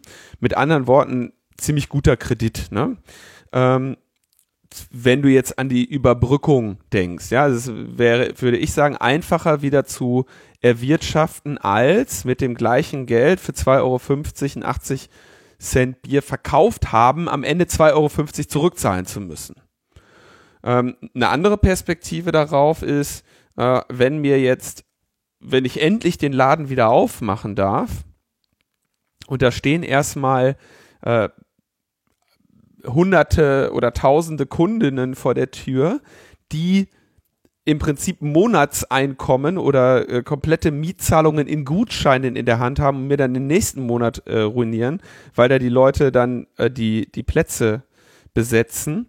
Wie würdest du das als aus ökonomischer Sicht sehen, solche solche Hilfen und solche Solidaritätsideen eben jetzt auch der Konsumentinnen, die zu Hause sitzen, äh, in der Online-Bar, ja, äh, Reste saufen aus dem Weinkeller und sagen, komm, wer hat, der hat, äh, ich kaufe jetzt mal hier einen, Gutschein für, für bessere Zeiten. Wie, was hältst du von solchen ähm, Projekten? Also kurzfristig hilft es natürlich dem Barbetreiber, weil er natürlich nach wie vor Geld bekommt, was ihm ja unter diesen jetzigen Umständen weggebrochen ist. Das heißt, er bekommt hat einen Cashflow, den er monatlich bekommt und das Bier, was er dafür eigentlich ausgeben muss, zahlt er nicht jetzt, sondern er zahlt es erstmal irgendwie in drei Monaten später, wie du es gerade richtig sagtest. Das habe ich natürlich ein unter Umständen logistisches Problem, wenn natürlich, je nachdem, wie viel Gutscheine ich verkauft habe, der komplette Monat danach mein Lokal blockiert ist, dann habe ich natürlich das Problem nur verschoben auf den Monat, ähm, wo ich dann diese ganzen Gutscheinleute sitzen habe. Die ökonomische Frage wäre ja, wäre denn nicht ein Kredit unter Umständen günstiger? Es hängt natürlich von den Zinsen ab. Das heißt also, ich nehme lieber einen Kredit auf, zahle dafür ähm, ja, einen gewissen Zins dann habe ich natürlich ab Tag eins, wenn ich wieder aufmache, frische neue Gäste, die mir ähm, ähm, ein Bier bei mir kaufen. Und der Zins mindert natürlich für den Monat oder mehrere Monate unter Umständen ein wenig meine Gewinnmarge. Hängt natürlich aber auch davon ab, wie hoch die Marge in so einer Bar ist. Ja, man, ich meine, also keine, keine realistisch, Linus, äh, realistisch äh, ist es ja so, die Vorstellung, dass dann sozusagen sofort alle wieder in die Bar rennen und nur noch mit Gutscheinen bezahlen, wird so auch nicht passieren. So, ne? Erstmal werden wir gerade im gastronomischen Gewerbe, selbst wenn wieder was aufmacht, wird die Angst, dahin zu gehen, erstmal sehr groß sein. Ne? Die Leute müssen sich erstmal wieder aneinander gewöhnen. Wie, ich soll jetzt neben jemanden sitzen und da ist kein anderthalb Meter Abstand dazwischen? Das ist ja wie. Der hustet noch. Der hustet ja vielleicht noch. Das ist ja wie früher, ja. Also, das wird sowieso sehr lange dauern, bis dieses Vertrauen der Nähe wieder zurückkommt. Einerseits. Mhm. Andererseits könnte man natürlich. Auch sich wieder eine Hose anziehen zu müssen. Und das in der Bar. Also, äh, du kannst natürlich andererseits auch äh, trickreich vorgehen und den Gutschein sozusagen einen ersten Geltungstag äh, draufdrucken und den sozusagen mit der Zeit langsam hochzählen lassen dass du eben automatisch. Äh, nee, das geht natürlich nicht. Wieso geht das nicht? Natürlich geht das, wenn du das als Bedingung draufschreibst ja, und das wird also akzeptiert. Zu dem Zeitpunkt, wo du den Gutschein verkaufst, kannst du ja nicht nachher danach nochmal die Bedingungen verändern. Nein.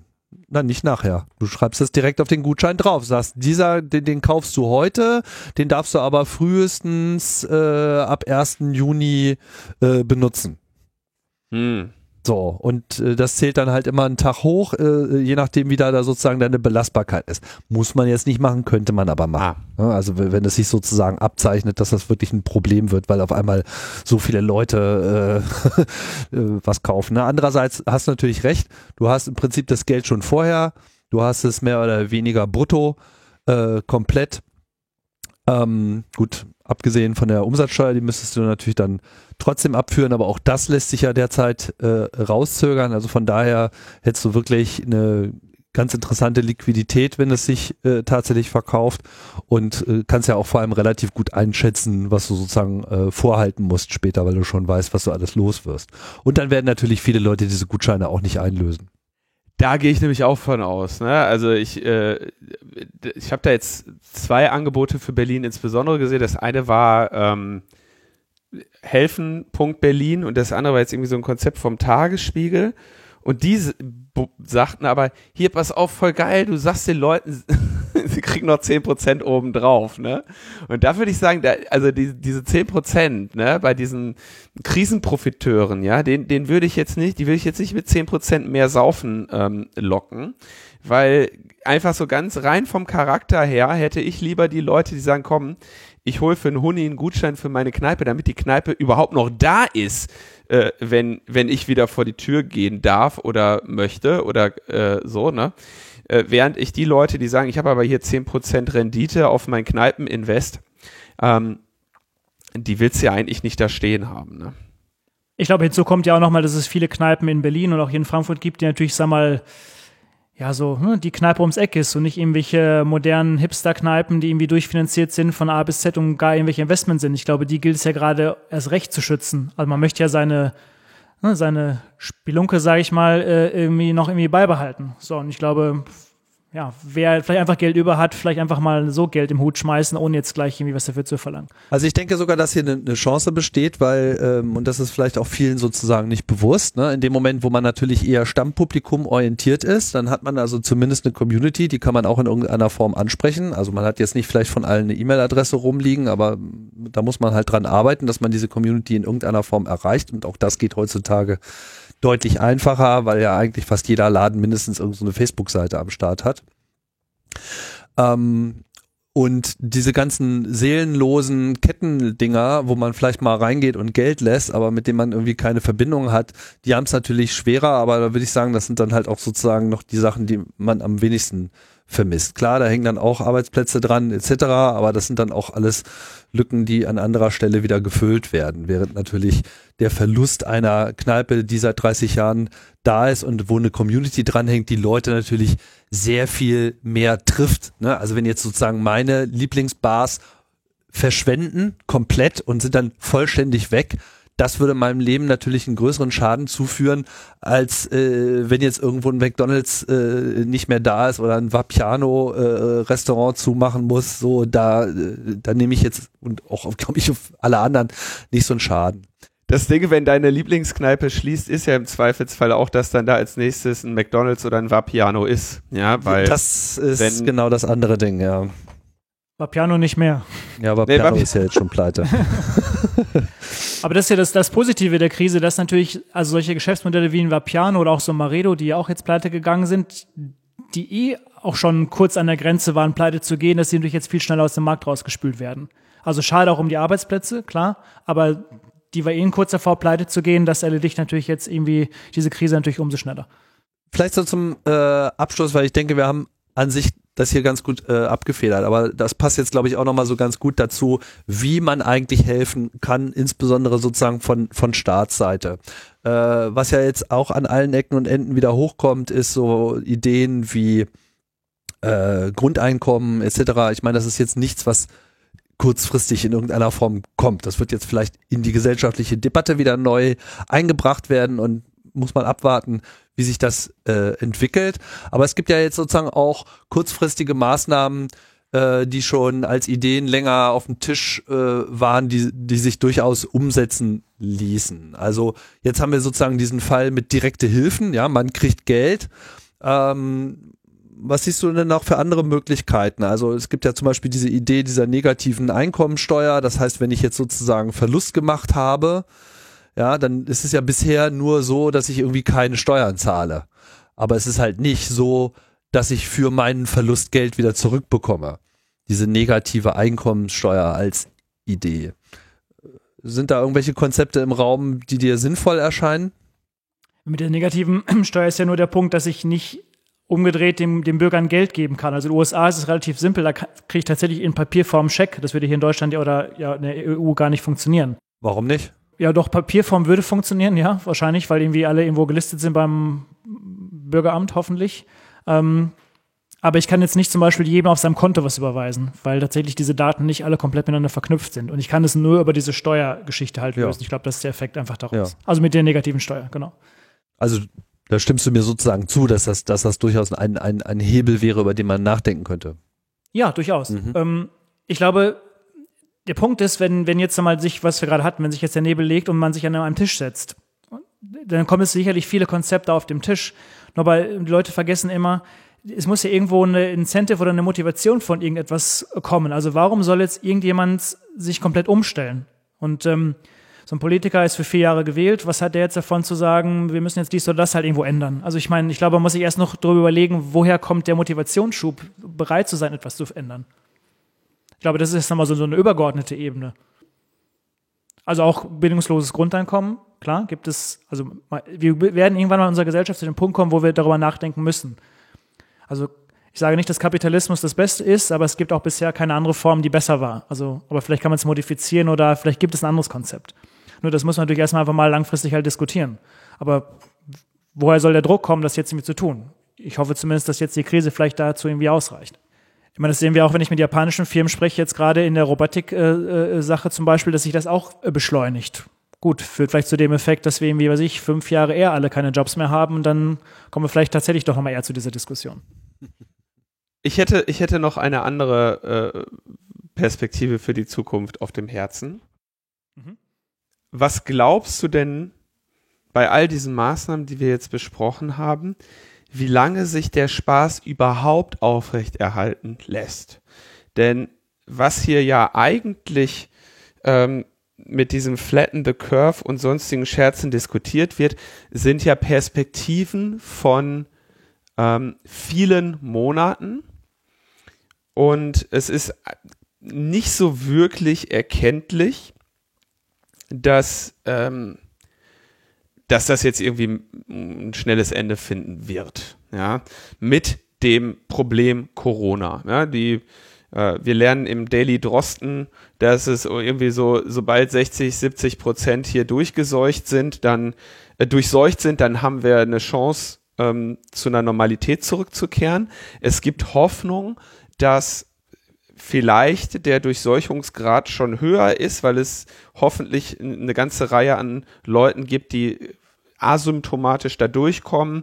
Das ist irgendwie wahrscheinlich die größte Hoffnung, die wir im Moment haben. Wenn wir sagen würden, jede Person, die infiziert ist, merkt das auch und wird im Zweifelsfall auch getestet, dann ähm, haben wir auf jeden Fall noch einen langen Weg vor uns. Ja, also wenn wir sagen, die Infektionszahl, die wir gerade gemessen haben, in Deutschland. Was waren das jetzt? 30.000, glaube ich, aktuell oder ähm, ne? Wenn wir davon ausgehen, äh, die muss noch einerseits mit einer flachen Kurve, aber die muss auf irgendwo 50 Millionen kommen. Bei den, dann haben wir auf jeden Fall noch längere Zeit ähm, Homeoffice vor uns. Ähm, irgendwann wird der Moment kommen und in den USA ist er ja jetzt schon laut geworden. Ähm, an anderen Stellen kommen die Stimmen auch jetzt schon langsam, die sagen, okay, wir machen, im Prinzip haben wir mit, jetzt sagen wir mal, ein paar Wochen Social Distancing an verschiedenen Stellen der Erde oder noch nicht einmal Social Distancing. Festgestellt, auch in Berlin haben die ersten Maßnahmen gerade mal vor zwei Wochen angefangen. Hier mit Kindergarten schließen und solchen Scherzen. Ähm, da haben wir jetzt schon so einen Schaden mit angerichtet und solche katastrophalen Milliarden, Billiardenpakete äh, uns aufgehalst, dass wir de facto das nicht besonders lange weitermachen können, bis wir wirklich die Weltwirtschaft vernichtet haben. Und dann wird ja der, müsste doch, werden die Stimmen natürlich lauter werden, die sagen, okay, das können wir uns nicht leisten, beziehungsweise irgendwann die Stimmen kommen, oder also irgendwann wird das nicht mehr zu kompensieren sein. Und dieses Risiko scheint doch durchaus ähm, im Raum zu stehen. Also wie würdest du das betrachten? Im Jahre 2008 zu der damaligen Finanzkrise hat man sich ungefähr zu 80 Prozent ähm, verschuldet, was ungefähr im Gegenwert von knapp eine Billion entspricht, was jetzt auch wir es auch gemacht haben, grob plus minus.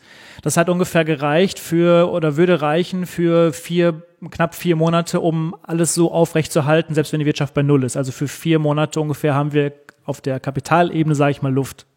Mhm. So, das heißt, was müssen wir jetzt in diesen vier Monaten hinbekommen? Wir werden Impfstoff nicht vor Ende des Jahres bekommen. Also es gibt irgendwie so 69 Kandidaten, die gerade irgendwie alle getestet werden. Auch diese Verfahren sind zwar alle beschleunigt, ähm, aber das wird sicherlich bis Ende des Jahres dauern. Und selbst wenn wir dann Impfstoff haben, dann haben wir noch das Problem, dass wir es in den Massen produzieren müssen. Und das wird nochmal der nächste Knackpunkt sein. So, also vor Ende des Jahres ist damit nicht zu rechnen. Mhm. Ähm, was wir natürlich jetzt die, also jetzt sind wir zwei Wochen in Deutschland alle zu Hause und die Effekte daraus müssten wir jetzt ja in den nächsten Wochen sehen, weil zwei Wochen dauert es ja, bis ich nicht mehr ähm, den, den Virus übertrage. Also die Effekte in Deutschland müssten wir ja eigentlich jetzt in den nächsten Wochen sehen, ob das was gebracht hat, was wir gerade tun oder halt eben nicht. Das, was jetzt ähm, auf den Markt gekommen ist, und das sollte man vielleicht diskutieren, ist, ist eine Art Schnelltest. Also im Moment dauert es ja, wenn ich, wenn ich überhaupt meinen Test machen darf und kann, ähm, dann dauert dieser Test ja irgendwie zwei Tage und die Kapazitäten in den Laboren ist irgendwie überlastet. Ähm, jetzt gibt es von, von Bosch und auch von Kia und von vielen anderen Firmen eine Art Schnelltest, der im April jetzt verfügbar ist, so dass ich ein Ergebnis habe innerhalb von zwei Stunden. Das heißt, die Überlegung könnte ja sein, ich teste in riesengroßen Mengen und die Menschen, die also das schon hinter sich haben, die immun sind, die kann ich ja wieder nach draußen lassen, in Anführungsstrichen. Und die könnten ja dann in der Zeit langsam die, die Wirtschaft ähm, wieder hochfahren in dem Maße, wie wir es vielleicht vorher gewohnt waren, oder zumindest ein Teil davon. Um das halt in einer gewissen Art und Weise abzufedern. Das ist zumindest meine Überlegung, wie wir dahin kommen.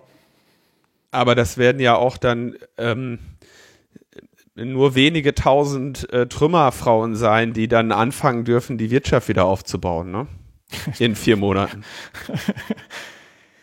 Also ich meine, an dem Tag, wo alle wieder rausgelassen werden und das von heute auf morgen wieder losgeht, glaube ich schon, dass wir so einen Punkt erleben, wo jetzt alle massiv in die Restaurants gehen und in die Bars gehen, dass die, dass die Leute mehr Kunden haben als jemand zuvor. Das könnte so ein positiver Effekt sein, was auch vieles wieder auffängt. Das haben wir natürlich jetzt vergessen. Aber ich sehe jetzt kein Szenario, also mir fällt es schwer zu sagen, das würde jetzt noch ein Jahr so dauern oder irgendwie sechs Monate. Ich glaube schon, dass es jetzt relativ zügig geht, um zu sehen, die Maßnahmen Deutschland helfen. Ich glaube, wir werden natürlich jetzt auch sehen, dass wir viel mehr Leute haben, die natürlich jetzt daran sterben werden, weil jetzt so langsam die Intensivbetten gefüllt werden. Also die Bilder werden nicht schön sein. Aber dann haben wir dieses Tal der Tränen, so blöd wie es klingt, aber eigentlich durchschritten. Naja, gut, ich meine, das setzt natürlich jetzt äh, voraus, dass der äh, die bisherige Annahme der Dauerimmunität auch so gegeben ist. So, da gibt's äh, noch sehr unterschiedliche äh, Signale, ähm, dass man sozusagen mit den Tests auch die entsprechenden Erfolge erzielt. Also wenn man heute von Tests redet, muss man auch mal grundsätzlich zwei Tests äh, unterscheiden, nämlich diese äh, Tests auf, hast du das mal gehabt und äh, bist du gerade akut gefährdet. Ne? Also letzteres ist äh, noch schwieriger zu skalieren, aber diese Immunität ist vorstellbar, dass man in einem Monat da wirklich auf nennenswerte Zahlen kommen kann und dann werden wir überhaupt erst sehen, wie es mit dieser ganzen Letalität aussieht etc. Aber die Unsicherheit wird natürlich noch eine ganze Weile lang bleiben.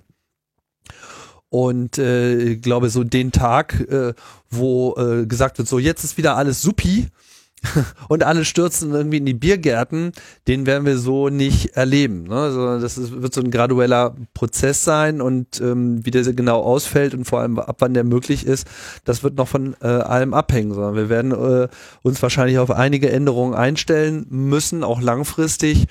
Ähm, wie langfristig werden wir sehen? Ja, das da können wir jetzt hier rumorakeln in diesem Podcast äh, oder nicht. Das wird daran äh, in der Realität relativ wenig äh, ändern, aber ich denke, man muss diese Bereitschaft entwickeln. Man muss jetzt äh, für sich, sollte jeder mal klar machen, so, okay, ähm, Dinge werden sich ändern und man muss äh, auch und äh, Linus hat ja, als wir das erste Mal das Thema hier aufgegriffen haben, auch so diesen Bereich so Depression und wie fühle ich mich sozusagen damit aufgegriffen. Ne? Man muss sozusagen glaube ich, auch an sich arbeiten, dass man jetzt so eine, so eine Bereitschaft auch dafür entwickelt. Dass man sagt, was auch kommt, es kommt und wir werden das schon irgendwie eingearbeitet bekommen.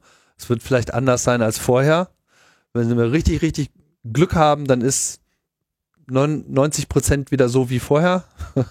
ja, wenn wir richtig Glück haben, aber vielleicht werden wir uns auch auf eine dauerhafte Virusbedrohung hier einstellen müssen, weil das Ding mutiert, nochmal sich gegen Gegenmaßnahmen sozusagen wehrt, wir da wieder gegen äh, vorgehen müssen, etc. pp. Also kann ja alles passieren, wissen wir nicht. Nochmal, nochmal vielleicht zwei, zwei positive Dinge. Ich habe ähm, in Vorbereitung zur Sendung in mein Tagebuch geguckt, also ich für so eine Art, äh, nicht jetzt jeden Tag, aber so eine Art Börsentagebuch. Und ich habe mal geguckt, was ich mit mir zur, zwei, zur Finanzkrise 2008 aufgeschrieben habe. Und ich habe mir aufgeschrieben, in einer Krise neigen wir dazu, kurzfristig zu denken und negative Trends in die Zukunft vorzuschreiben und wir ignorieren dabei positive Qualitäten von uns Menschen wie Anpassungsfähigkeit, Stärke, Innovationskraft und so weiter. Und ich glaube, das passiert jetzt gerade auch. Und das tun wir drei auch gerade und ich glaube, dass sich vieles in der Zukunft viel schneller und positiver ändern wird, als, als wir uns das irgendwie gerade vorstellen. Das Zweite, was ich gemacht habe, ist, und das ist unter uns Finanzleuten ja so ein also der, der Guru, der, unser Held, ähm, Warren Buffett. Und ich habe auch mal in seinen Letter nochmal reingeguckt, den er 2008 geschrieben hat, auch zur Finanzkrise. Und da hat er auch nochmal gesagt, dass im Schnitt ungefähr alle zehn Jahre, und das passt ja jetzt ungefähr plus minus, ähm, man einen starken Preisrückgang mit seiner Aktie, also Berkshire Hathaway, rechnen muss. Das war 75 gewesen, 87, 2000, 2008, mit Kursrutschen von minus 37 Prozent und teilweise von minus 59 Prozent. Und er sagte, jedes Mal spürten die Anleger große Unsicherheit und das war genau der Zeitpunkt, wo er angefangen hat zu investieren und man hat durch dann Jahre später gesehen, was natürlich dann der Gewinn daraus war. Das ist immer fantastische Phase, um einzusteigen. Also diese beiden Dinge nochmal kombiniert. Ich glaube, wir dürfen das nicht zu negativ sehen. Ähm, ich glaube auch jetzt, das hatten wir auch im Vorgespräch gehabt, ist, glaube ich, ein sehr guter Zeitpunkt für alle, ähm, Geld in irgendeiner Form an den Börsen zu investieren, in Aktien zu investieren. Und ich glaube, dass man da also entweder geht die kaufen, Welt unter, kaufen, kaufen, eh, kaufen, kaufen. Entweder, entweder geht die Welt unter, ähm, dann ist das Geld eh egal, oder aber man legt jetzt den Grundstein für ähm, für sein Vermögen. Und ich meine, der Grundstein für Vermögen, das wird halt in der in der schwärzesten Krise gemacht, nicht erst in fünf Jahren. Und sei wenn es nur ein ETF-Sparplan mit 25 Euro ist. Ich meine, ich weiß auch, dass es Menschen da draußen gibt, die selbst diese 25 Euro nicht überhaben, das ist mir schon bewusst. Ähm, aber zumindest die, die es überhaben, die sollten zumindest drüber nachdenken. Buy when there's blood in the streets, ist das, glaube ich, ne? So sieht's aus. Kaufen, wenn die Kanonen donnern. naja. Okay, äh, Daniel, vielen Dank äh, für den Beitrag. So. Gerne. Übrigens, die gesellschaftlichen Veränderungen, die haben wir auch nochmal bei uns im Podcast, wenn da jemand rein Ja, mag. da darfst du mal für deinen Podcast mal Werbung machen an dieser Stelle. Das haben wir nämlich noch gar nicht erwähnt. das ist nett. Ähm, die Sache ist die, der Podcast mit der These, ähm, geht auf so ein altes Konzept ähm, mal zurück, was Schirmacher mir mal äh, nahegelegt hat damals. Er sagte, die Fähigkeit die analytischen, wie ich den Unternehmen beurteile, soll ich dann auf die Gesellschaft anwenden. Und das ist so ein bisschen genau der Hintergrund. Also wir versuchen, gesellschaftliche Phänomene wahrzunehmen und wer ist denn der Profiteur davon? Und wir sind natürlich keine Virologen, also wir haben keine Ahnung von dem Virus, aber wir sehen natürlich Veränderungen in der Gesellschaft und klar, überlegen natürlich jetzt auch dann, wer ist da der Profiteur von, was wir jetzt in den nächsten Folgen auch tun werden.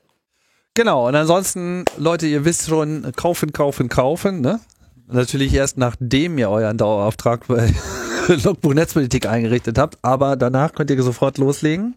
Wir können noch ein kleines Spielchen machen. Wir alle drei legen jetzt Geld in irgendeinem ETF an und mit dem Gewinn, der nach, sag mal, drei, vier Jahren da rauskommt, machen wir einen Hörertreff und gibt's Freibier und Grillwurst. Ich bin mal gespannt, wie groß das ist. Nee, ausfällt. ich würde sagen, wir machen hier, wir machen hier ein Renditeversprechen. Das ist ganz einfach mit einem, mit einem, mit einem fixen ähm, Sparplan in die Metaebene haben wir auf jeden Fall die beste Rendite, liebe Hörerinnen und Hörer. die Wette gilt. Sehr schön. Gut. Wollen wir Schluss machen? Würde ich sagen, ja. Gut. Vielen Dank, Daniel. Daniel, vielen Dank. Ja, gerne. Und äh, ich danke an dieser Stelle noch kurz Lukas und Andreas und einer unbekannten Person. Genau, ich danke auch allen anderen äh, weitgehend unbekannten äh, Personen, die Daueraufträge nicht stornieren oder vielleicht in diesen Zeiten auch noch aufstocken. Ähm, aber jetzt haben wir wirklich genug über Geld äh, hin und her äh, geredet. Trotzdem schön, hier mal wieder ein bisschen auf die Metaebene gegangen zu sein. Und äh, ja, dann machen wir nächstes Mal wieder, machen wir wieder Netzpolitik, oder? Und Grund- und Freiheitsrechte. Ah, all das, genau. Machen wir nächstes Mal. Bis dann. Tschüss. Alles klar. Ciao, ciao. Tschüss. The bad news is that everyone is a potential victim. But the good news is that everyone is a potential solution. Sensitize the masses to sanitize. Keep a social distance and quarantine. Coronavirus is sweeping over mankind. Everybody must be alert. It's a global pandemic we can never take for granted. Munyama yemereremo. Omulwadde wa korona temubuzanyisa bange. Kila mtu must be alert. It's a matter of life we can never take for granted.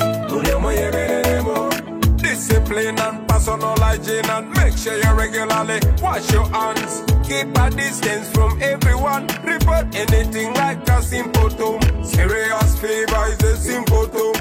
Dry cough is a symptom. Walk with tamula is a symptom. Itchy eyes and flu is a symptom. Obutabusiiga lwejjemu batannalwala olaga omwoyo gwe gwanga ela se engava